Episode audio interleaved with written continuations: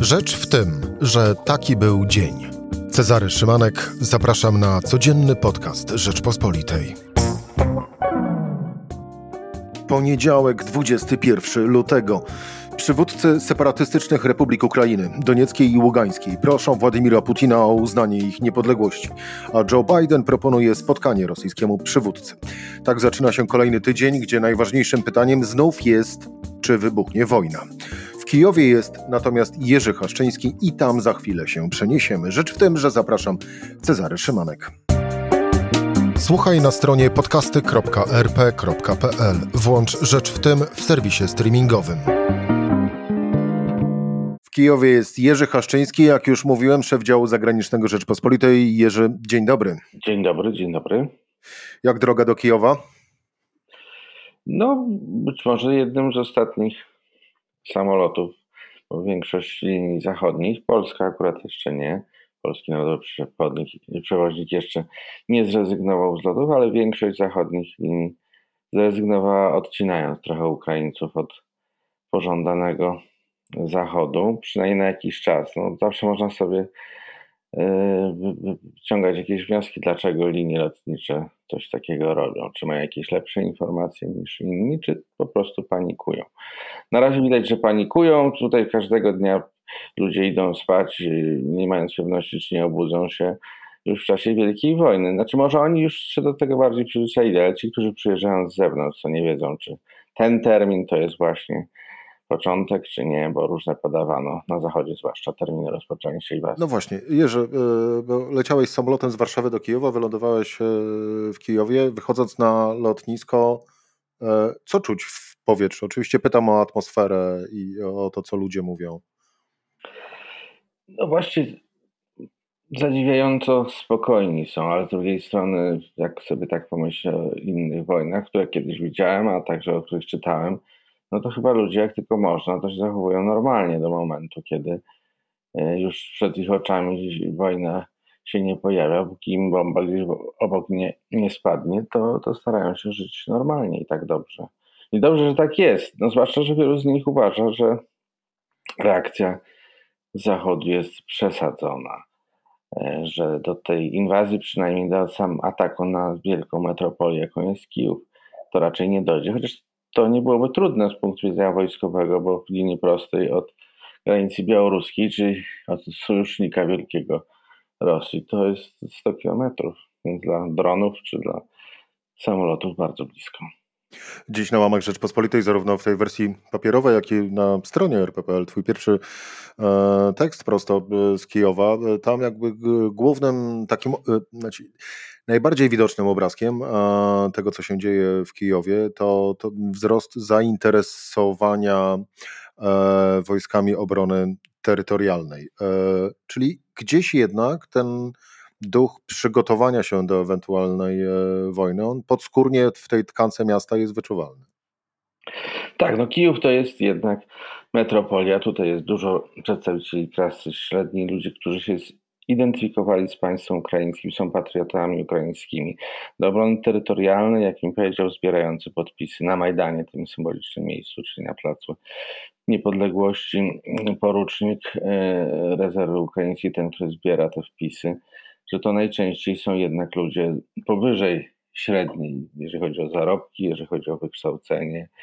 I, i na zdjęciach, które rozdaje, takich ulotkach, to widać o, o jakich ludzi chodzi. No to są po prostu elity, te, dla których Kijów jest szczególnie istotny, czy w ogóle obrona Ukrainy. Z badań socjologicznych, które tak niedosłownie mogę podawać, bo one są bardzo świeżutkie. Jeszcze socjolog, z którym rozmawiałem dzisiaj, nie, nie pozwala mi dokładnie podawać tych danych, bo one jeszcze się tutaj na rynku ukraińskim nie ukazały, no z grubsza wygląda to na to, że, że ludzi, którzy są skłonni brać udział w działaniach obronnych, to jest tak jak chyba w wielu innych społeczeństwach, dlatego od, od, odważę się podać tę, tę, tę liczbę, to jest około 10%, około 10% ludzi, czy nawet troszeczkę mniej, aktywnie chce uczestniczyć w obronie ojczyzny, deklaruje to. Natomiast znaczna część ludzi to nie tylko tu, wszędzie w historii ludzkości tak było. Większość ludzi zachowuje dystans, rezerwę, czeka, aż się przewali coś strasznego nad ich głowami, chce przeżyć. No właśnie, to yy, tak naprawdę cały czas gdzieś wracamy do tego, do tego momentum. Momentum pod tytułem przewali się nad głowami, bądź też yy, mówiąc bardziej yy, wprost, czy obok mojego mieszkania wybuchnie wojna, bądź też wybuchnie bomba, bądź też po prostu usłyszę, usłyszę strzały. Jurek, no bo to już jest kolejny tydzień, e, trzeci bodajże, kiedy my już tak bardzo na poważnie, biorąc szczególnie jeszcze pod uwagę te przecieki, e, które wypuszcza oficjalnie zresztą amerykańska administracja dotycząca e, coraz to kolejnego terminu rozpoczęcia rosyjskiej, rosyjskiej inwazji. No więc my kolejny tydzień zaczynamy tym pytaniem, czy będzie wojna. Jak ty na z kolei na to pytanie dziś sobie odpowiadasz? Jeżeli masz na myśli wojnę w znaczeniu wielkiej inwazji na Ukrainę i wysłanie czołgów, samolotów, wszystkiego, co, co Putin ma na Kijów, to myślę, że jest to znacznie poniżej 50%, czy znacznie bardziej prawdopodobne, że tak nie nastąpi. Natomiast innego typu wojna, to ona właściwie trwa tu od 8 lat i teraz jeszcze się zintensyfikowała na tych wschodnich terenach okupowanych przez separatystów wspieranych przez Rosję i ta, ta, ta linia, ten, ten front może się przesuwać.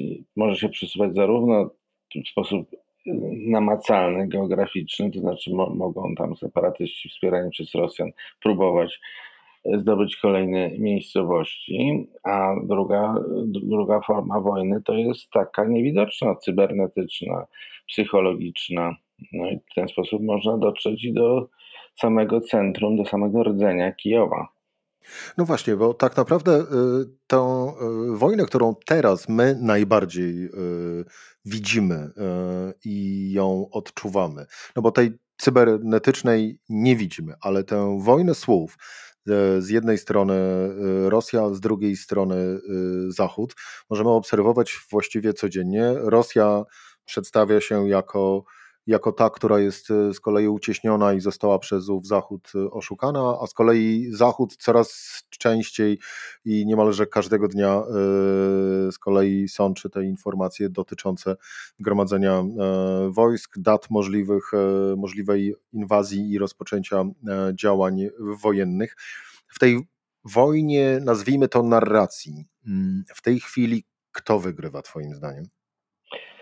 Moim zdaniem w tej chwili wygrywa Biden z najbliższymi y, sojusznikami. Po prostu trzyma rękę na pulsie i codziennie, niemalże codziennie e, pokazuje zatroskanie i mówi, że to już jutro może nastąpić ten atak.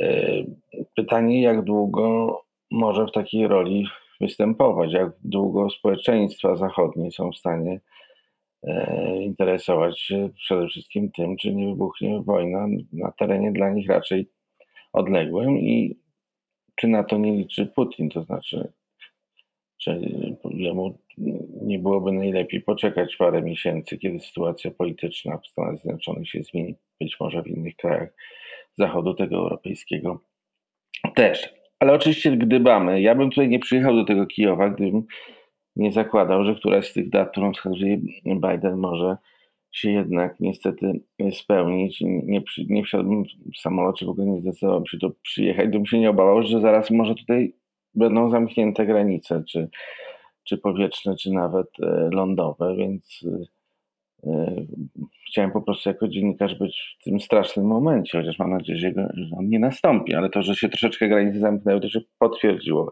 ale mam nadzieję, że niedługo się otworzą bo nie będzie powodu, żeby utrzymywać tutaj jakiekolwiek y, zaostrzenia. Jerzy, a jak sami Ukraińcy, mieszkańcy Kijowa reagują na tę narrację, no właśnie, szczególnie Stanów e, Zjednoczonych, że już za chwilę, e, już za moment e, może dojść do, do ataku?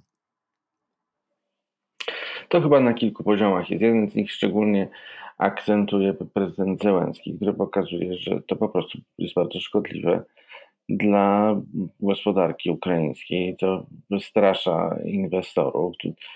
To można też zaobserwować bardzo duże wahnięcia. Znaczy, z punktu widzenia biednych Ukraińców, duże wahnięcia e, kursów walut zachodnich, w szczególności dolara w ciągu paru tygodni tam około 10%, czy mniej więcej 10% dla ludzi, którzy w większości żyją miesiąc po momencie, kiedy tracą pracę, czyli nie mają żadnych oszczędności, nie, po prostu nie mają nic zgromadzonego, to to jest duży koszt. To mm, jest, czytałem taki tekst o tym, że ubezpieczyciele wielokrotnie zwiększyli stawki dla firm zagranicznych, które chcą tu inwestować, ze względu na to, że jest stan totalnego y, zagrożenia wojskowego i bardzo trudno wziąć odpowiedzialność jakimś towarzystwom ubezpieczeniowym za takie firmy. Więc w ten sposób to uderza. Tu nigdy nie było bardzo wielu inwestycji zachodnich, a teraz jest ich mniej. Być może w ten sposób Putin może uzyskać swoje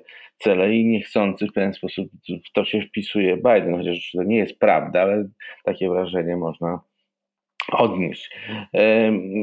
około, hmm, to też te badania socjologiczne, których miałbym nie podawać, no, część ludzi się rzeczywiście, rzeczywiście boi, część spora ludzi codziennie, kilka razy sprawdza, czy to już, to też wiem od tego socjologa, ale tak jak powiedziałem, obiecałem, że szczegółów nie będę podawał.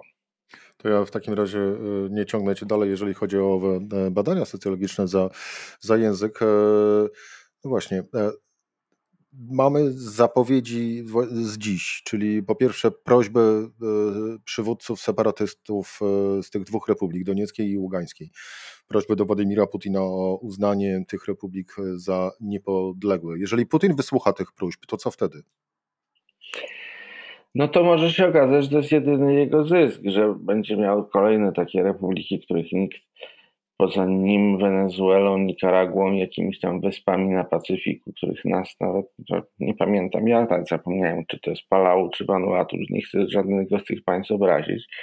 Jeżeli to tylko w takim gronie będzie uznawane, no to jest ewidentna porażka, nie mówiąc już o tym, że de facto Putin to i tak kontroluje.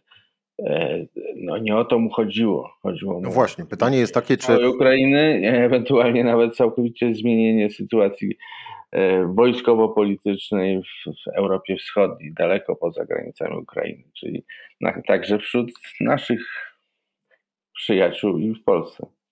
No właśnie, ubiegłeś moje pytanie. E, czy yy, słuchając tych wszystkich słów, które z różnorakich miejsc w Moskwie padają, czy Kijów i szeroko rozumiana Ukraina to, to jest przyczółek, czy to jest koniec tych imperialistycznych marzeń Putina? To są różne teorie na ten temat. To z, z okolic Kremla różne mapy są kolportowane, czy to jest z czasów jakiegoś tam cara, czy to sięga po Kalisz, czy to Helsinki w tym są, czy, czy też jakaś jest wersja skromniejsza.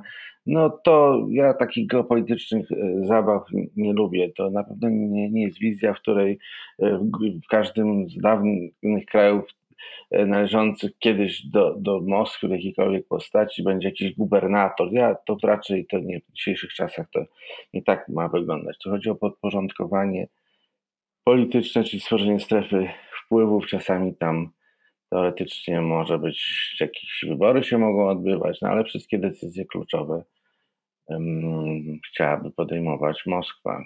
A to jest marzenie tylko Moskwy? To jest marzenie tylko Moskwy i Putina? Czy też e, marzenie raczej e, również e, dzielone przez, przez samych mieszkańców Rosji? Na pewno znaczną część mieszkańców Rosji tak, no i dlatego Putin tę politykę realizuje, bo wie, że takie poczucie wielkości jest szalenie istotne dla ludzi, którzy raczej poza polityczną wielkością i poza świadomością, że ktoś się ich boi, to niewiele w tym życiu mają, bo e, przeciętny mieszkaniec małej miejscowości w Rosji, no to jest w porównaniu z mieszkańcem Zachodu e, po prostu biedak. E, czyli wracając do pytania, na pewno znaczna część Rosjan myśli imperialnie i bardzo dobrze wspomina Związek Radziecki e, i dlatego chciałoby podzielić się z tym Związkiem Radzieckim w nowej wersji z innymi narodami. Tak to bym ocenił.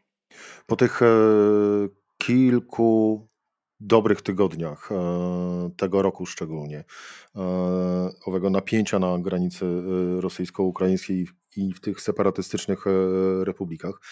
Mm, co mogłoby, o ile w ogóle, powstrzymać Putina przed realizacją swoich potencjalnych planów, o których, o których to wizjach donoszą zachodnie specsłużby? No, dwie rzeczy mogą go od tego powstrzymać, ale sprowadzające się właściwie do tego samego. Pierwsza to jest tak nie, nieprawdopodobnie mocna odpowiedź Zachodu, że gospodarka rosyjska by padła, czy prawie padła, przynajmniej długofalowo by padła, bo może na początek dzięki różnym oszczędnościom za skórniakom e, to sobie by z tym radziła i jeszcze z Chińczykami kooperując przedłużałaby agonię, ale długofalowo sankcje mogły tak uderzyć, że, że Rosja byłaby karłem gospodarczym, takim już prawdziwym karłem, bo przy, bo przy okazji Zachód, wprowadzając sankcje, rozpocząłby taki proces e, odcinania się od surowców rosyjskich już na zawsze. To i tak ten proces trwa, tylko na razie e, zakładano, że to będzie z ćwierć wieku, 20-25 lat, co mówił kanclerz Scholz po raz pierwszy, pierwszej wizyty w Warszawie, że uniezależnienie od rosyjskiego gazu i ropy to właśnie jest tam około 25 lat, potem nawet to obniżył. A teraz by to został, ten proces zostałby przyspieszony. Więc to, to jest jedna rzecz i ten drugi efekt, który mógłby, drugi powód, który mógłby od tego powstrzymać, to jest, że on wskutek tych wielkich trudności sam stracił by władzę, albo dlatego, żeby go inni odsunęli, albo naród by się tak już zdenerwował z powodu tej pogarszającej się sytuacji gospodarczej, że doszłoby do jakiegoś y, wariantu libijskiego, który podobno jest koszmarem sennym Władimira Putina. Że los Muamara Kaddafiego to był dla niego największy wstrząs i odtąd zaczął występować przeciwko wszelkim rewolucjom E, i na obszarze postradzieckim, a także wspierać tych, którzy bronią się przed rewolucjami na innym obszarze, czyli na Bliskim Wschodzie, choćby tak jak bronił Bashara Asada w Syrii. Czyli i odnosząc się trochę do jednego z Twoich ostatnich e, komentarzy dotyczących e, sytuacji na, między Rosją a Ukrainą, musimy się tak naprawdę przyzwyczaić do życia z owym antyzachodnim imperialnym diabłem, jak go nazwałeś?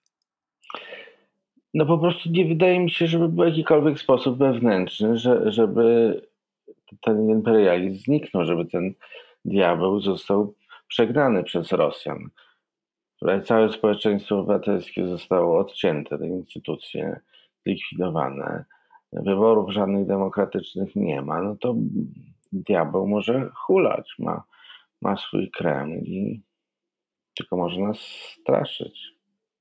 Jerzy Haszczyński, szef działu zagranicznego w Rzeczpospolitej, y, prosto z Kijowa. Jerzy, dziękuję Ci bardzo za rozmowę. Dziękuję. Pierwsza, ale na pewno nie ostatnia, a jeżeli chodzi o to, z kim Jerzy rozmawiał i o czym i co zobaczył na ulicach Kijowa, oczywiście na bieżąco e, prosimy zaglądać na stronę rp.pl. Cezary y, Szymanek, do usłyszenia jutro o tej samej porze.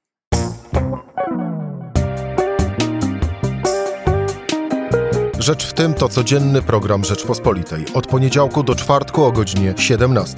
Słuchaj na stronie podcasty.rp.pl. Włącz Rzecz w tym w serwisie streamingowym.